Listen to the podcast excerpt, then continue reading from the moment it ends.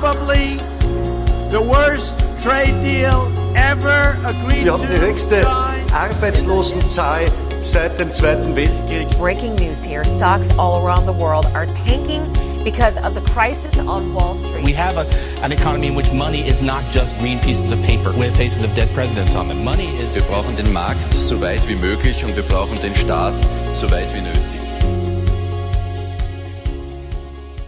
Hey guys, what's up? This is Standard Economics, podcast where I will publish the interviews I will do for Der Standard for people who prefer to listen to this stuff rather than reading it. So I had the chance to talk to Martin Feldstein.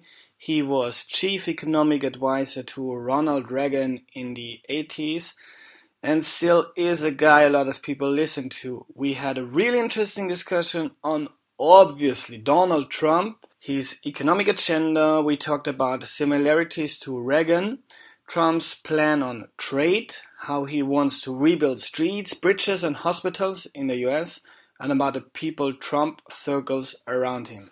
Feldstein's a very, very busy guy, so we just had a bit more than 10 minutes. Um, a colleague of mine from the newspaper was just waiting right outside the door, so I asked Feldstein to keep his answer short.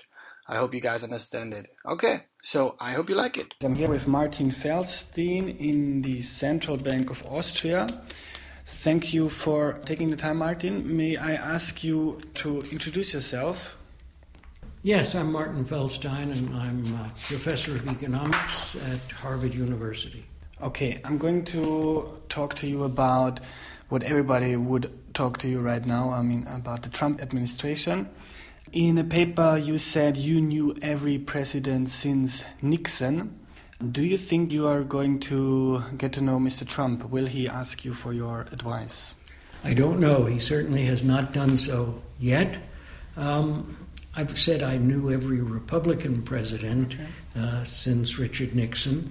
I knew them directly and had a chance to uh, work with them, advise them a bit, but I, um, I don't know uh, what will happen during the next four or eight years with um, President elect Trump. You've been the, the main economic advisor for Mr. Reagan. A lot of journalists wrote that there are some parallels between what Trump is asking for and what Reagan asked for, mainly cutting taxes. A lot of people uh, expect um, increased deficits. Do you see parallels between Reagan and Trump? There are some parallels, and there are also big differences. Uh, uh, Ronald Reagan had been governor of the state of California, the largest U.S. state, for eight years. So he had a lot of experience in, in government. Uh, he had been speaking out publicly about um, uh, tax policy and other economic policies for a number of years. Um, uh, Donald Trump is new to those issues. And so we don't really know uh, what he will do in practice when he um, takes office. And of course, what he can do depends on what he can negotiate with the Congress, because in the area of taxation and, and dealing with deficits, it's a joint action between the president and the Congress. What's your feeling on what Trump will do um, on economics? Will it improve the state of, of the American economy?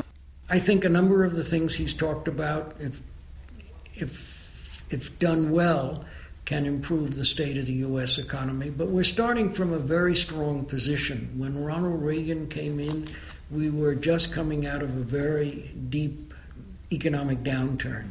We now have essentially full employment, 4.5% unemployment rate, and um, 2.5% for college graduates. So there's not a lot of room for uh, expansion of employment.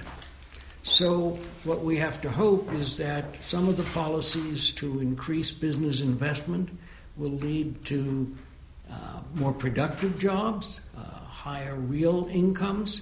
Uh, I think real incomes have been rising as officially measured at a very low rate, but I think the official measurements understate what's actually been happening because of the methods used by the government statisticians. But I think the productivity of jobs and the quality of jobs can be improved by some of the policies that uh, uh, Mr. Trump has been talking about. Mr. Trump also uh, talked about cutting taxes quite a lot.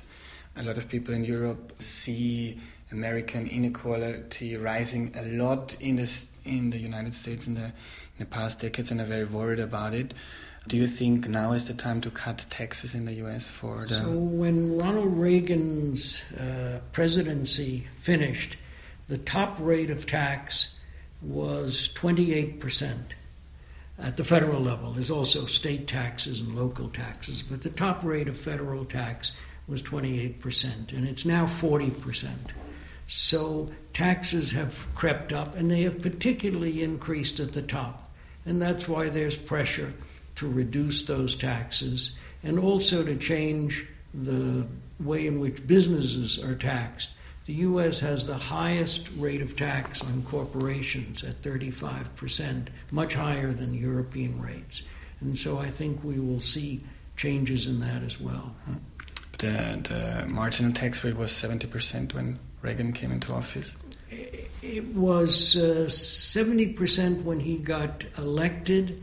Uh, it was reduced to 50%, and then it came down then it came down. When Reagan came into so office. So when Reagan, uh, before he came in, the top tax rate on investment income was 70%, and on wages and salaries it was 50%.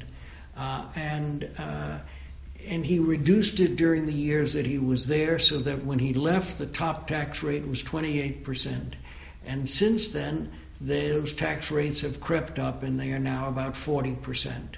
And in particular, according to the Congressional Budget Office, the tax rates have increased most uh, at the top. And so there's pressure to reform that, but perhaps even bigger pressure to reform the corporate tax, where the U.S. corporate tax rate at 35% is much higher than the tax rates around the world, and that makes it hard for American businesses uh, to compete. And so, in terms of, of uh, productive investment in the U.S., it's a big barrier.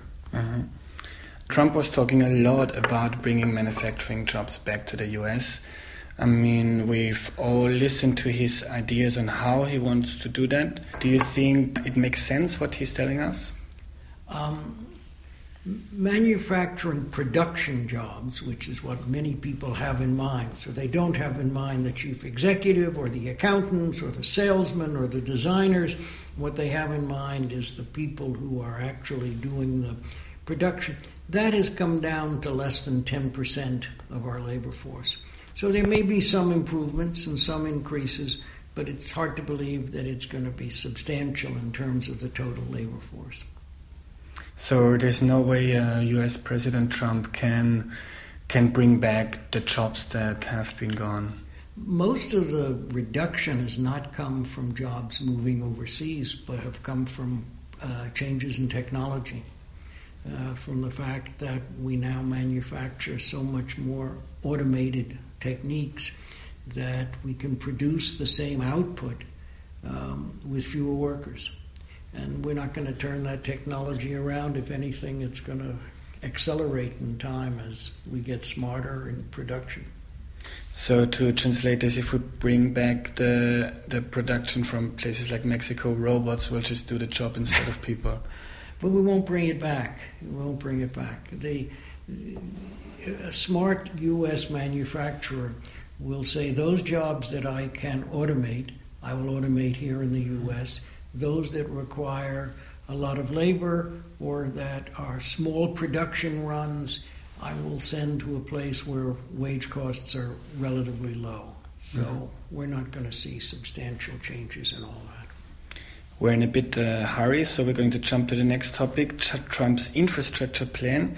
He talked a lot about spending money on um, making infrastructure work better, streets, bridges, hospitals, and, and all this stuff. But now um, people looked into his plan and he doesn't want to spend the money, he wants to incentivize companies to to invest more money in bridges, in streets, right. and all this stuff. Does, it, does this approach make sense to you? It doesn't make much sense to me because while I'd like to see my street uh, repaved, be much nicer, I don't see how anybody's going to make uh, a profit out of owning that street. Uh, and uh, so I think that's true for bridges and, and roads and tunnels. Uh, so airports, that might be a place where we could have more private ownership and more attractive airports and more efficient airports. But it's limited. We're not going to spend a trillion dollars over 10 years on things that are revenue generating for the businesses that invest in them. So that, that if, if we want to make the American infrastructure great again, the government ought to do it. Uh, for you know, a lot of it is local. The the the roads, the bridges, and all of that is local. Um, and uh, so it's not the federal government, it's not the national government, it's the, the governments of the states and cities that need to act.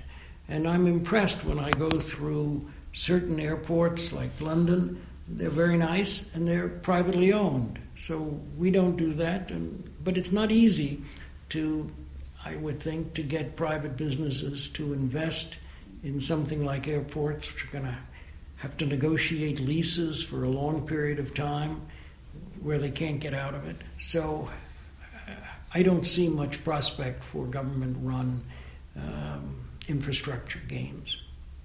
During the election and in, in, in the Brexit debate in, in Europe, a lot of people are seem to be angry about the elite, whatever that is. You're somehow as elite as someone can get. You've been an advisor to the president. You are working at Harvard. You go to the Bilderberg conferences. How can you explain this mood? Why do people seem to be angry at people like you?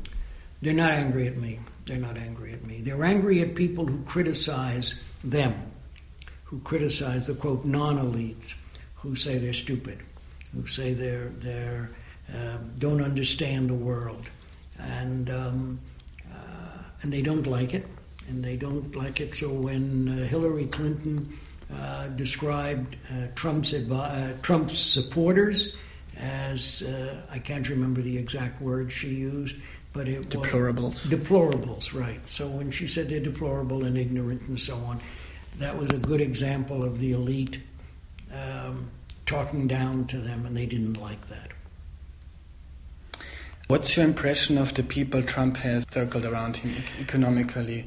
Peter Navarro, Steven Mnuchin, the finance minister now. What's your impression? So, uh, Navarro hasn't been appointed um, to anything. Uh, the Council of Economic Advisors that we have no names for.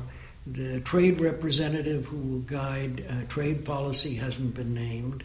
Um, I don't know the uh, person who's been named, the Secretary of Defense, uh, General Mattis, but people seem to have very high opinion of him, both military people and civilian people uh, who've worked with him.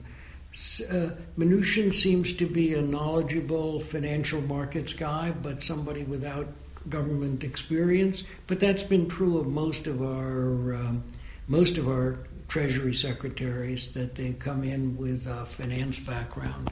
So it remains to be seen how they work and whether they work well as a team. Mm-hmm. Um, maybe you can give me a very short answer on the topic of uh, Trump um, stopping the TPP. Yeah, the TPP, the Trans Pacific Partnership, was a trade agreement that the U.S. in the past had been proposed, had proposed, President Obama proposed it. Uh, a number of governments around East Asia had signed on to it. Uh, President Obama hadn't really uh, pressed for it with the Congress, so nothing was happening. And then during the um, uh, election campaign, both Hillary Clinton and uh, Donald Trump had said that they were not uh, in favor of it. So it was dead. And so when Donald Trump said the other day that he would uh, stop even trying to move it forward, he was killing a dead horse. There was no life there and it really didn't change anything. But is it a big deal for the U.S.? It's a, it is, it is a big deal from a foreign policy point of view, because we had asked other countries to do it, and now we're walking away from it. And uh, doing a trade negotiation means sacrifices.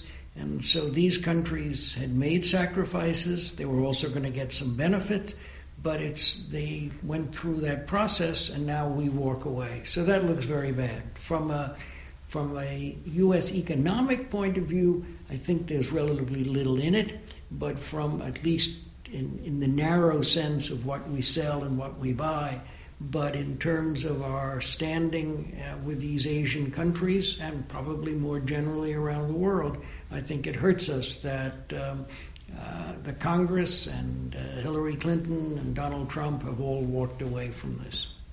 Okay, at the end of my interviews, I always ask the people I talk to about their three favorite books in the topic they're very smart at and that can make non economists smarter. What would. Oh do you have any books in mind? Maybe one book. Uh, so if if uh, if somebody wanted to understand economics, uh, I would be very old-fashioned and recommend a textbook. So I would recommend the textbook of one of my colleagues. Uh, uh, Greg Mankiw, M A N K I W, with the exciting title Economics. So it's not good bedside reading, but if you want to really learn how economists think about these issues, that's a good book. Martin, thank you very much. You're very welcome.